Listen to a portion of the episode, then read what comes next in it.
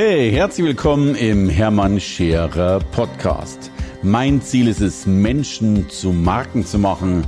Und das mache ich entweder auf den Bühnen dieser Erde oder in meiner Fernsehsendung Scherer Daily oder eben hier in diesem Podcast.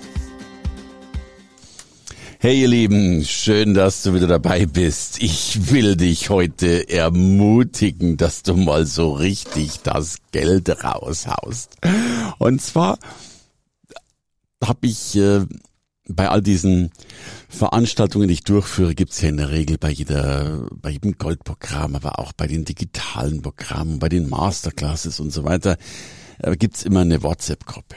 Eine Gruppe, wo sich die Menschen dann austauschen können und eben nochmal gucken können, was sie eigentlich so machen wollen und tun und sich gegenseitig abstimmen und anfeuern und kommen. Und interessanterweise ist so eine Gruppe natürlich immer einerseits sehr erfolgreich mit vielen wunderbaren Dingen. Ich würde aber ganz gerne mal auf die negativen Dinge eingehen wollen. Und die negativen Dinge sind unter anderem, dass viel zu viel diskutiert wird über Dinge, die gar keinen Sinn und Grund machen. Also kurzum, der Fokus verloren wird. Oder ich habe jetzt das Pluralwort von wo von Fokus kennenlernen dürfen. Das ist nicht Foki, sondern tatsächlich kein Witz. Das ist Fokusse. Also dass die Fokusse tatsächlich äh, verloren gehen. Und der andere Punkt, und das ist der, mit dem ich heute mit euch sprechen will, ist, dass es immer darum geht, dass es kostenlos sein muss. Und ich will dir ein paar Beispiele nennen. Irgendjemand sagt, hey, ich will da eine digitale Lösung haben, aber das kostet was. Der andere sagt, ich bin bei Proven Expert, aber äh, das kostet was. Und ich mache da nicht mit, weil das ist nicht kostenlos. Die Menschen schauen immer, immer aufs Geld. Und jetzt mag ja durchaus sein, dass das richtig ist, weil man vielleicht selbst nicht so viel Geld hat. Und ich will dir in diesem Podcast beweisen, dass es auch falsch ist. Warum ist das so? Schau mal, ich bin selbst mal so erzogen worden oder war so geprägt als, als, als, als Schüler oder als, als Non-Verdiener, wenn du so willst. Als ich beim Essen saß, habe ich bei der Speisekarte immer rechts geguckt. Also was kostet das Gericht? Und je nach Kostensituation des Gerichtes habe ich mir dann das Gericht bestellt. Äh, und es ist doch total verrückt, dass du dir Sachen bestellst, die günstig sind, aber nicht die Sachen bestellst, die du eigentlich gerne essen magst. Deswegen ist es ja nach wie vor heute noch so, dass in, zumindest in diesen edlen, ganz klassischen Restaurants, mag sein, dass das jetzt nicht sehr emanzipiert ist, aber dass tatsächlich die Damen dann die gleiche Speisekarte bekommen wie die Herren mit dem Unterschied, dass bei den Damen kein Preis auf der Karte draufsteht, die also gar nicht überlegen können, ob sie etwas Günstiges kaufen und damit auch gar nicht bewusst in die Ungunst ihres Gastgebers fallen können, wenn man das so will. Aber mal im Ernst. Was passiert denn, wenn du etwas Günstiges kaufst ich erlebe das immer, du brauchst ja eh meistens dann das Größere. Ja, ich bin doch lieber gut sichtbar bei Proven Expert und zahle dafür ein bisschen mehr. Ich habe doch lieber eine gute digitale Plattform und zahle dafür ein bisschen mehr. Weil der Punkt ist, ich will ja nicht Geld sparen, ich will Erfolg haben. Und wenn ich eines lernen dürfte in meinem Leben, dann musst du das Geld am Fenster rauswerfen, damit es zur Tür wieder reinkommt. Und da kannst du wieder investieren, dass du die Tür in eine Flügeltür umbaust, damit du noch ein bisschen mehr tatsächlich dazu zurückbekommst. Warum ist das so? Ich erlebe so viele Menschen, die, die großes Geld verdienen wollen, aber die gleichzeitig sich darstellen, grafisch darstellen, optisch darstellen, vom Wording her darstellen, äh, von dem, wie sie die Sachen raussenden, rausschicken, rausdrucken, als wären sie die letzten Vögel. Und du musst doch ein gewisses Standing haben, um außen auch dementsprechend wahrgenommen zu werden. Das ist mit allen Dingen so. Bitte hab eine vernünftige Domain und nicht irgendeine @t_online, @gmx, irgendetwas, sondern dein Nachname oder dein Name eben. Äh, zeig dich doch vernünftig. Kleidung, Riesenthema. Viele wollen auftreten beim Vorstandsvorsitzenden oder zumindest das Geld des Vorstandsvorsitzenden haben, haben dann aber Klamotten an, von denen du sagst, wow, wow, wow, wow, jetzt wird's schwierig. Ich bin ja eigentlich auch so ein Typ. Bin ja auch einer, der eigentlich sagt, Mensch, komm, ziehst halt eine Jeans an und T-Shirt und die Welt ist in Ordnung. Und ich erwarte von meinen Teilnehmern oftmals, dass sie besser aussehen. Und ich sage, hey, du musst doch gepflegt aussehen, wenn du zum Vorstand gehst. Ich gehe ja heute nicht mehr so viel zum Vorstand, aber ich hatte früher auch meine Maßanzüge an. Und meine Frau ist dann immer so nett, die bestellt mir dann immer Sachen. Ja, die macht so online bisschen hier, was da war, und dann muss ich die anprobieren. Und meine Frau bestellt immer fürchterlich teure Sachen. Und ich denke mir dann, Mensch, das muss ja nicht sein. Und ich habe dann früher, ich habe meine Frau dann noch ausgetrickst und habe dann bei allen Sachen gesagt, oh, das ist aber schön, das kommt in die engere Wahl. Engere Wahl hieß bei mir in Wirklichkeit, äh, ich nehme die Dinge, äh, schick die am nächsten Tag, wenn meine Frau gerade nicht zuschaut, wieder zurück. Ähm, ich brauche kein Sakko zu diesen wahnsinnigen Preisen und überhaupt. Das ging auch eine Zeit lang ganz gut, bis das, glaube ich, meine Frau gemerkt hat. Und immer wenn ich jetzt so ein schönes Sakko anziehe, von dem ich mir eigentlich denke, dass ich es gar nicht kaufen wollen würde, weil zu teuer, dann kommt sie so ein bisschen her und sagt, hm, also war schön, dann streicht sie so ein bisschen drüber, zack, reißt sie mir dann das Preisschild runter und sagt, oh, um Gottes Willen, jetzt ist ja das Preisschild unten, jetzt können wir es gar nicht mehr zurücksenden. Ja, damit äh, ist dann das Sakko auch schon gezwungenermaßen in meinen Besitz übergegangen. Und jetzt überleg doch selbst mal, wenn du im Business wirklich was erreichen willst, wenn du wirklich großartig werden willst, was ich dir wünsche und was definitiv in dir drin steckt, geht das dann mit Kleindenken? Geht das dann, indem man aussieht wie Lumpi? Geht das dann, indem man sich immer nur die Frage stellt, was was kostet. Und damit kommen wir zu der Kernfrage. Für mich gibt es zwei Arten von Menschen. Kostenorientierte Menschen und umsatzorientierte Menschen. Und die Vorgehensweisen dieser beiden sind in meinen Augen grundverschieden. Der kostenorientierte Mensch stellt sich immer die Frage, wo kann ich sparen, wo kann ich sparen, wo kann ich sparen. Ich darf dir ein Beispiel geben. Ich war ja mal Lebensmittelhändler in einem Laden, der durchaus gut lief und der auch und auch davon lief, dass er eben ganz spezielle Sachen hatte. Wir hatten 1300 Sorten Wein, wir hatten, was weiß ich, 150 Sorten Krabba und also halt ein Haufen Zeug. Und der Laden war so beliebt, weil er so viel hatte.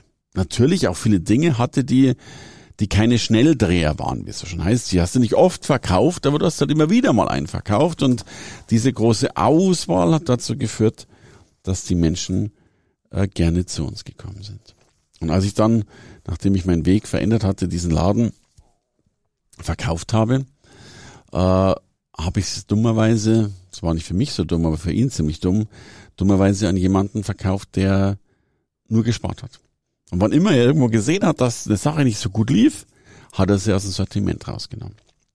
Und somit war das draußen und das draußen und jenes draußen und zack, irgendwann ein Jahr später war der fast auf Aldi-Niveau. Hatte nur noch das, was eben alle haben, aber nicht unbedingt zu den Preisen, wie sie ein Aldi hatte. Und es gab gar keinen Grund mehr, zu ihm zu gehen. All diese Gründe, warum Menschen vorher zu uns gekommen sind, waren schlichtweg nicht mehr existent. Und wenn es Gründe geben soll, warum Menschen zu dir kommen sollen, wenn es Gründe geben soll, warum Menschen für dich investieren und gern für dich mehr investieren, dann musst du ja was haben, was andere nicht haben. Dann bist du eine Marke. Ich sage immer so schön, entweder du bist eine Marke oder es geht um den Preis. Und die meisten kümmern sich um den Preis und werden danach auch nur nach Preis, nach Preisgünstigkeit gekauft. Und klar, haben damit auch kein Geld zu investieren. Die andere Variante, der andere Ansatz, an Umsatz zu denken, das ist mein Ansatz. Natürlich achte ich auch darauf, dass ich nicht sinnlos Geld verschwende, aber ja, so, so ganz stimmt es gar nicht. Ich bin, bin extrem investitionsfreudig, weil ich immer wieder feststelle, es kommt zurück. Vielleicht nicht am gleichen Tag, vielleicht auch nicht am Folgetag, aber am übernächsten Tag.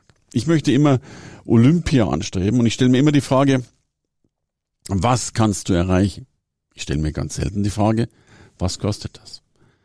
Wenn ich äh, mir irgendwelche, ja, so Tarife oder sonst was kaufe, schaue ich immer, was ist der beste Tarif? Nicht, was ist der günstigste Tarif? Wenn ich mir ein Auto kaufe, schaue ich natürlich auch immer, was ist ein Auto, das all das wirklich gut erfüllt, mit dem ich lang zurechtkomme. Wenn ich eine Speisekarte anschaue, überlege ich, was würde mir schmecken? Und wenn ich Hotelzimmer mir anzeigen lasse im Internet, dann fange ich unten zu lesen an, also wo die teuren Preise sind, um zu gucken, was gibt's denn da Schönes? Warum mache ich das?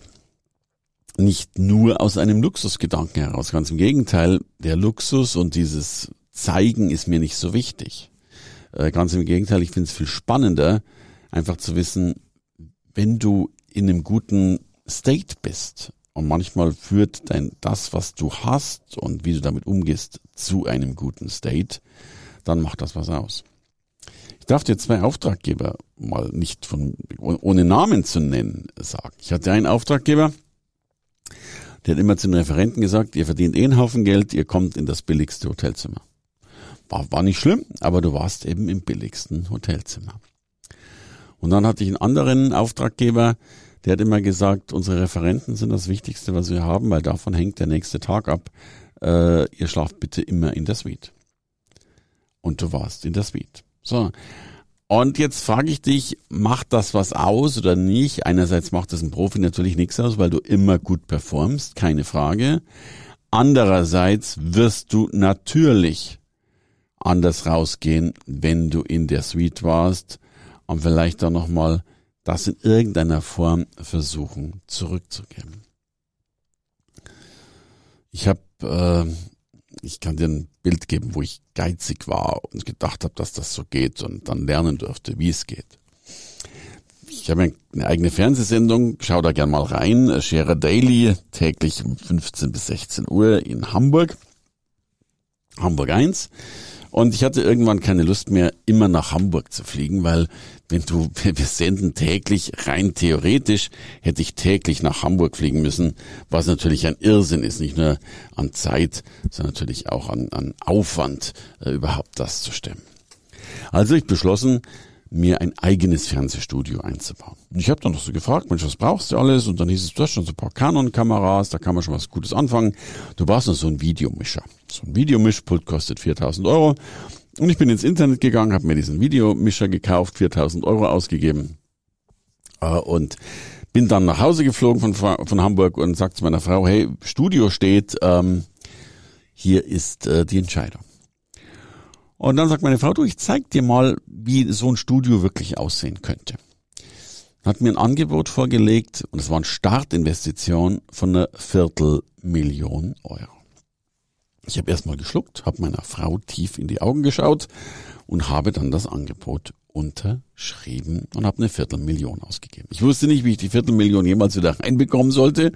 Jeder normale Mensch würde sagen, Mensch, mach dir erstmal Gedanken, wie du das wieder hinkriegst und wie das gehen kann. Äh, ich habe aber festgestellt, wenn ich mich jetzt hinsetze und drüber nachdenke, bevor ich das Geld ausgegeben habe, wie ich das Geld zurückbekomme, werde ich nie zu einer Lösung kommen. Wenn du dagegen das Geld aber ausgegeben hast und danach eine Viertelmillion weniger auf dem Konto hast und diese rote, äh, rote Zahl siehst, dann darfst du in der Regel davon ausgehen, dass du kreativer und schneller an Lösungen rankommst, das Geld auszugeben. Mittlerweile ist unser Studio fast äh, eine Million wert oder eine Million, die wir investiert haben. Und wir sind mittlerweile in Deutschland, wenn ich das so unbescheiden sagen darf, der Benchmark in unserer Branche, weil keiner mit einer so guten Technik arbeitet, wie wir es tun. Wir haben sogar, wenn ich das so liebevoll zum Ausdruck bringen darf, wir haben, glaube ich, sogar das, äh, die Technik von Hamburg 1 schon fast getoppt. Und das führte nebenbei, dass wir das auch kapitalisieren können und verkaufen können, auch dazu, dass wir eben ein neuer Benchmark sind. Dass Menschen zu uns kommen, dass Menschen hunderte von Kilometern fahren, um mit uns einmal im Fernsehen zu sein. Oder wir sogar, wenn wir das dann wollen, auch diese Fernsehaufsendungen, äh, Aufzeichnungen verkaufen können. Und all das sollen Beispiele sein und dir einfach zeigen, stell dir doch mal die Frage, das wird nicht immer gehen ganz am Anfang, aber stell dir doch mal die Fragen, immer wenn so ein Gedanke aufkommt, was kostet das eigentlich? Versuch doch mal diese Frage zu ignorieren und die neue Frage zu stellen, was könnte man aufbauen, wenn man das gleich richtig groß angeht? Was könnte man tun, wenn man nicht aufs Geld schaut, sondern auf die Ergebnisse schaut? Dann finde ich das wahnsinnig. Mensch, da bin ich neugierig, was du dazu sagst. Also äh, du findest diesen Podcast auf Social Media. Schreib gern mal, was du darüber denkst, wie du das hältst und vielleicht sogar, was es dir schon gebracht hat, mal zu investieren, statt zu stagnieren. Danke dir fürs Zuhören. Hey, danke fürs Reinhören in den Hermann Scherer Podcast. Mehr Infos gibt es für dich unter www.hermannscherer.com slash bonus. Und ich sage erstmal Danke fürs Zuhören.